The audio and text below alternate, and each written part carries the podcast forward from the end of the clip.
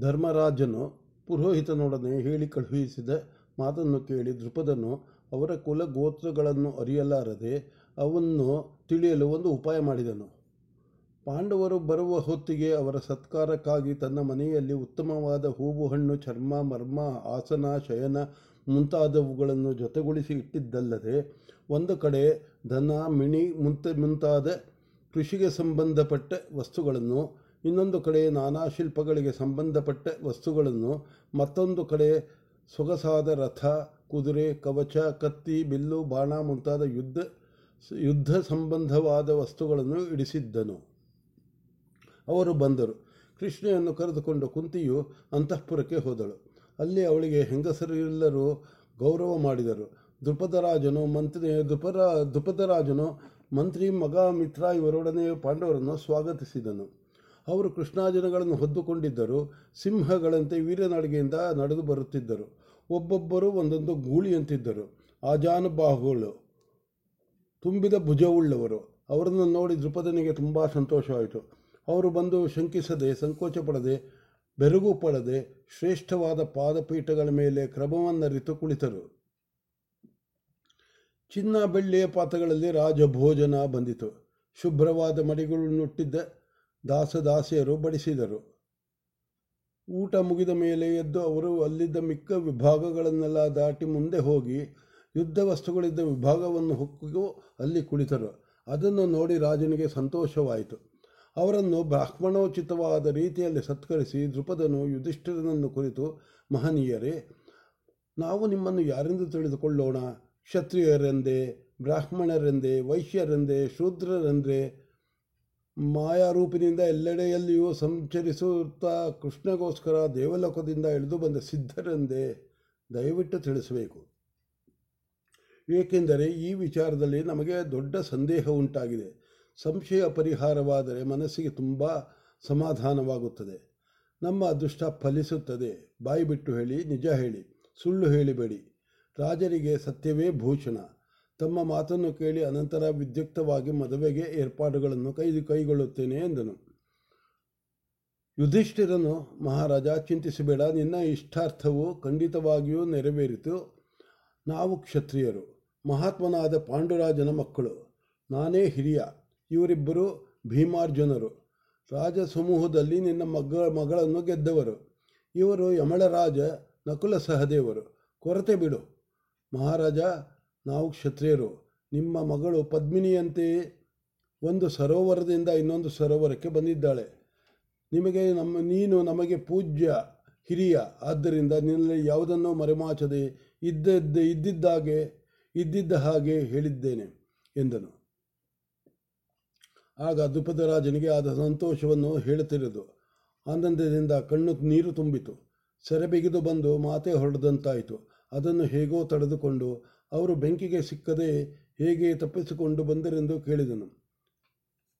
ಧರ್ಮರಾಜನು ಎಲ್ಲವನ್ನೂ ಕ್ರಮವಾಗಿ ಹೇಳಲು ದೃಪದನು ಧೃತ, ಧೃತರಾಷ್ಟ್ರನನ್ನು ಬೈದು ಪಾಂಡವರನ್ನು ಸಂತೈಸಿ ಅವರು ರಾಜ್ಯವನ್ನು ಪಡೆಯುವುದಕ್ಕೆ ನಾ, ತಾನು ಸಹಾಯ ಮಾಡುವುದಾಗಿ ಹೇ, ಧೈರ್ಯ ಧೈರ್ಯ ಹೇಳಿದನು. ಎಲ್ಲರೂ ಅರಮನೆಯೊಳಗೆ ಹೋಗಿ ಸತ್ಕಾರಗೊಂಡು ಸಮಾಧಾನದ ಹೊಂದಿದ ಮೇಲೆ ದೃಪದನು ಇನ್ನೂ ಒಳ್ಳೆ ಇನ್ನೂ ಒಳ್ಳೆಯ ದಿನ ನೋಡಿ ಅರ್ಜುನನು ಮದುವೆ ಮಾಡಿಕೊಂಡು ಬಿಡಲಿ ಎಂದನು. ಧರ್ಮರಾಜನು, ಮಹಾರಾಜ, ನನಗೂ ಮದುವೆಯಾಗಬೇಕು ಎಂದನು. ದೃಪದನು ನೀನಾದರೂ ಮದುವೆಯಾಗು, ನಿನಗೆ ಯಾರು ಇಷ್ಟವೋ ಅವರಿಗಾದರೂ ಮಾಡಿಸು ಎಂದರು. ಯುಧಿಷ್ಠಿರನು, ಮಹಾರಾಜ, ದ್ರೌಪದಿಯು ನಮ್ಮೆಲ್ಲರಿಗೂ ರಾಣಿಯಾಗಲಿ. ನಮ್ಮ ತಾಯಿ ಹೀಗೆ ಹೇಳಿದಳು, ನನಗೂ ಭೀಮಸೇನನಿಗೂ ಮದುವೆ ಆಗಿಲ್ಲ. ನಿನ್ನ ಪುತ್ರಿ ರತ್ನವನ್ನು ರತ್ನವನ್ನು ಅರ್ಜುನನು ಗೆದ್ದು ತಂದಿದ್ದಾನೆ. ರತ್ನವನ್ನು ಎಲ್ಲರೂ ಅನುಭವಿಸಬೇಕೆಂಬುದು ನಾವು ನಾವು ಮಾಡಿಕೊಂಡಿರುವ ಒಪ್ಪಂದ. ಆ ಒಪ್ಪಂದವನ್ನು ಒಡೆಯುವುದಕ್ಕೆ ನಮಗೆ ಇಷ್ಟವಿಲ್ಲ. ಆದ್ದರಿಂದ ಕ್ರಮವಾಗಿ ನಮ್ಮೆಲ್ಲರನ್ನು ಕೃಷ್ಣೆಯು ಅಗ್ನಿಸಾಕ್ಷಿಕವಾಗಿ ಮದುವೆ ಮಾಡಿಕೊಂಡು ಎಲ್ಲರಿಗೂ ಧರ್ಮಪತ್ನಿಯಾಗಲಿ ಎಂದನು. ದೃಪದನು ಅಯ್ಯ, ಕೌಂತೇಯ, ಒಬ್ಬನಿಗೆ ಅನೇಕ ಹೆಂಡರುಂಟು. ಒಬ್ಬಳಿಗೆ ಅನೇಕ ಗಂಡೆಂದಿರು ಎಲ್ಲಿಯಾದರೂ ಉಂಟೆ. ಧಾರ್ಮಿಕನು ಶುಚಿವಂತನೂ ಆದ ನಿನಗೆ ಲೋಕ ವೇದಗಳೆರಡಕ್ಕೂ ವಿರೋಧವಾದ ಈ ಆಚರಣೆ ಹೇಗೆ ಮನಸ್ಸಿಗೆ ಬಂತು ಎಂದು ಕೇಳಿದನು. ಯುಧಿಷ್ಠಿರನು, ಮಹಾರಾಜ, ಧರ್ಮವು ಸೂಕ್ಷ್ಮವಾದುದು. ಆದರೆ ಆಗೋ, ಅದರ ಆಗು ಹೋಗುಗಳು ನಮಗೆ ಗೊತ್ತಾಗುವುದಿಲ್ಲ. ಹಿಂದಿನವರು ಹೋದ ದಾರಿಯಲ್ಲಿ ನಾವು ಹೋ, ನಾವೂ ಹೋಗುತ್ತೇವೆ. ಆದರೆ ನನ್ನ ಬಾಯಿ ಸುಳ್ಳಾಡು, ಸುಳ್ಳಾಡುವುದಿಲ್ಲ. ಮನಸ್ಸು ಅಧರ್ಮವನ್ನು ಯೋಚಿಸುವುದಿಲ್ಲ. ಅಮ್ಮನೂ ಹೀಗೆ ಹೇಳುತ್ತಾಳೆ. ನನಗೂ ಅದೇ ಇಷ್ಟ.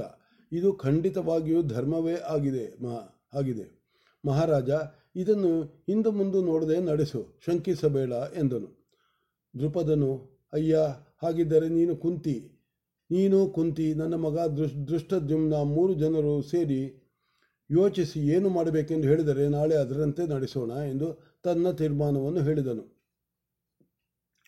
ಕುಂತಿಯು ಯುಧಿಷ್ಠಿರನು ತಮ್ಮ ನಿಶ್ಚಯದಿಂದ ಕದಲಲಿಲ್ಲ. ದೃಷ್ಟದ್ಯುಮ್ನನು ಅದನ್ನೇ ಒಪ್ಪಬೇಕಾಯಿತು.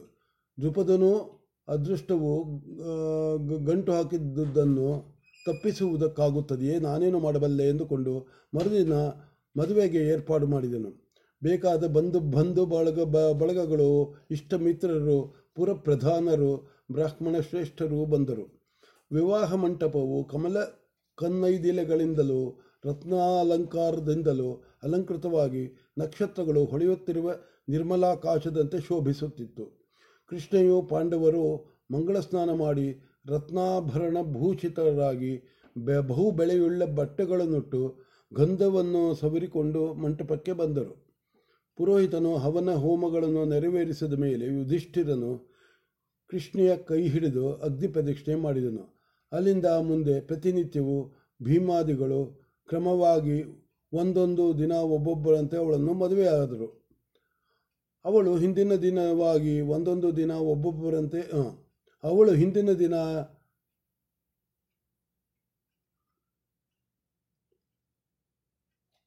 ಅವಳು ಹಿಂದಿನ ದಿನವಿನ್ನೂ ಮದುವೆ ಆಗದಿದ್ದರೂ ಮರುದಿನ ಹೊಸ ಮದುವಣಿಗೆಯಾಗುತ್ತಿದ್ದ ಆಗುತ್ತಿದ್ದಳು. ಆ ಮಹಾನುಭಾವೆಯ ಇನ್ನು ಮದುವೆಯಲ್ಲಿ ಇದೇ ಒಂದು ಅದ್ಭುತವಾಗಿ, ಅದ್ಭುತವಾದ ನೋಟವಾಗಿತ್ತು. ಹೀಗೆ ಮುಗಿದ ಮದುವೆ ಮುಗಿದ ಮೇಲೆ ಮದುವೆಯಲ್ಲಿ ಇದೇ ಒಂದು ಅದ್ಭುತವಾದ ನೋಟವಾಗಿತ್ತು. ಹೀಗೆ ಮದುವೆ ಮುಗಿದ ಮೇಲೆ ದುಪದ ರಾಜನು ಪಾಂಡವರಿಗೆ ಯಥೇಚ್ಛವಾದ ಧನವನ್ನು, ಉತ್ತಮವಾದ ನೂರು ರಥಗಳನ್ನು, ಅವು, ಅವುಗಳಿಗೆ ಹೂಡಲು ಚಿನ್ನದ ಮಾಲೆ ಹಾಕಿ ಚಿನ್ನದ ಲಾಳ ಕಟ್ಟಿಸಿದ ನಾಲ್ಕು ನಾಲ್ಕು ಕುದುರೆಗಳನ್ನು, ಸುವರ್ಣಾಲಂಕೃತವಾದ ನೂರು ಆನೆಗಳನ್ನು ಶ್ಲಾಘ್ಯ ವೇಷಭೂಷಣಗಳುಳ್ಳ ನೂರು ದಾಸಿಯರನ್ನು ಬೆಲೆಯುಳ್ಳ ಒಡವೆ ವಸ್ತುಗಳನ್ನು ಬಳುವಳಿಯಾಗಿ ಕೊಟ್ಟನು. ಮಧುವನಿಗೆ ಮಧುವಣಿಗರಾದ ಪಾಂಡವರು ಈ ಬೆಲೆಯುಳ್ಳ ಒಡವೆ ವಸ್ತುಗಳನ್ನು ಬ, ಬಳುವಳಿಯಾಗಿ ಕೊಟ್ಟನು. ಮದುವೆಯಾದ ಪಾಂಡವರು ಈ ರತ್ನರಾಶಿಗಳನ್ನು ಪಡೆದು ದೇವೇಂದ್ರದಂತೆ ಹೊಳೆಯುತ್ತಿದ್ದರು. ಪಾಂಡವರು ಸಂಬಂಧವಾಯಿತೆಂದು ದೃಪದರಿಗೆ ಪಾಂಡವರ ಸಂಬಂಧವಾಯಿತೆಂದು ದೃಪದರಿಗೆ ಪರಮ ಸಂತೋಷವಾಯಿತು. ದೇವತೆಗಳೇ ಬರಲಿ, ನನಗೇನೂ ಭಯವಿಲ್ಲ. ಎಂಬ ಧೈರ್ಯ ಬಂದಿತು. ಅನಂತರ ಅಂತಃಪುರ ಸ್ತ್ರೀಯರೆಲ್ಲರೂ ಬಂದು ಕುಂತಿಗೆ ನಮಸ್ಕಾರ ಮಾಡಿದರು. ಕೃಷ್ಣೆಯು ಪಟ್ಟೆ ಮಡಿಯಿಟ್ಟು ಕಂಕಣ ತೊಟ್ಟು ಅತ್ತೆಗೆ ನಮಸ್ಕಾರ ಮಾಡಿ ಕೈ ಮುಗಿದುಕೊಂಡು ನಿಲ್ಲಲು. ರೂಪ ಲಕ್ಷ್ಮಣ ಲಕ್ಷ್ಯ ಲಕ್ಷಣ ಸಂಪನ್ನಳು, ಶೀಲಾಚಾರ ಸಮ್ಮಿ ಸಮನ್ ಸಮನ್ವಿತಳು ಆದ ಸೊಸೆಯನ್ನು ಪ್ರೀತಿಯಿಂದ ಕುಂತಿಯು ಆಶೀರ್ವಾದ ಮಾಡಿ, ಇಂದ್ರಾಣಿಯು ಇಂದ್ರನಿಗೆ ಹೇಗೋ, ಸ್ವಾಹಾದೇವಿಯು ಅಗ್ನಿಗೆ ಹೇಗೋ, ರೋಹಿಣಿಯು ಚಂದನಿಗೆ ಹೇಗೋ ದಮಯಂತಿಯು ನಳನಿಗೆ ಹೇಗೋ, ಭದ್ರ ಕುಬೇರನಿಗೆ ಹೇಗೋ, ಭದ್ರೆ ಕುಬೇರನಿಗೆ ಹೇಗೋ, ಅರುಂಧತಿಯು ವಸಿಷ್ಠನಿಗೆ ಹೇಗೋ, ಲಕ್ಷ್ಮೀ ನಾರಾಯಣನಿಗೆ ಹೇಗೋ, ಹಾಗೆ ನೀನು ನಿನ್ನ ಗಂಡಂದಿರಿಗೆ ಅನುವರ್ತಿಸಿಯ ಅನುವರ್ತಿನಿಯಾಗಿರು. ಆಯುಷ್ಮಂತರು ವೀರರು ಆದ ಮಕ್ಕಳನ್ನು ಪಡೆ. ಸಕಲ ಸೌಖ್ಯ ಸೌಭಾಗ್ಯಗಳನ್ನು ಪಡೆದು ಯಜ್ಞ, ಪತ್ನಿಯು, ವ್ರತಾಚರಣೆಯೂ ಆಗು. ಅತಿಥಿ ಅಭಾಗ್ಯ ಅಭ್ಯಾಗತರು ಸಾಧು ಸಂತರು, ಮಕ್ಕಳು, ಮುದುಕರು, ಗುರುಗಳು, ಹಿರಿಯರು ಎಲ್ಲರನ್ನು ಅವರವರಿಗೆ ತಕ್ಕಂತೆ ಆಧರಿಸುತ್ತಾ ನಿನ್ನ ಕಾಲವನ್ನು ಕಳೆ. ಕುರುಚಾಂಗಲವೇ ಮೊದಲಾದ ರಾಷ್ಟ್ರಗಳಲ್ಲಿ ಧರ್ಮವತ್ಸಲನಾದ ಯುಧಿಷ್ಠಿರನಿಗೆ ಪಟ್ಟಾಭಿಷೇಕ ಮಾಡಿಸು. ಮಹಾಪರಾಕ್ರಮಶಾಲಿಗಳಾದ ನಿನ್ನ ಗಂಡಂದಿರಿಂದ ಭೂಮಿಯನ್ನು ಗೆಲ್ಲಿಸಿ ಅಶ್ವಮೇಧ ಯಜ್ಞ ಮಾಡಿಸಿ ಸರ್ವಸ್ವವನ್ನು ಬ್ರಾಹ್ಮಣರಿಗೆ ದಾನ ಮಾಡಿಸು. ಎಲೈ ಕಲ್ಯಾಣಿ, ಲೋಕದಲ್ಲಿ ಗುಣಸಂಪನ್ನ ವೆನ್ನಿಸಿಕೊಂಡ ರತ್ನಗಳು ಏನೇನೋ ಇವೆಯೋ ಅವೆಲ್ಲವನ್ನು ಪಡೆ ನೂರು ವರ್ಷ ಸುಖವಾಗಿ ಬಾಳು. ಪಟ್ಟೆ ಮಡಿಯುಟ್ಟಿರುವ ನಿನ್ನನ್ನು ಈಗ ಅಭಿನಂದಿಸುತ್ತಿರುವಂತೆ, ಪುತ್ರವಂತೆಯೂ ಗುಣವಂತೆಯೂ ಆದ ನಿನ್ನನ್ನು ಮತ್ತೆ ಮತ್ತೆ ಅಭಿನಂದಿಸುವಂತಾಗಲಿ ಎಂದಳು.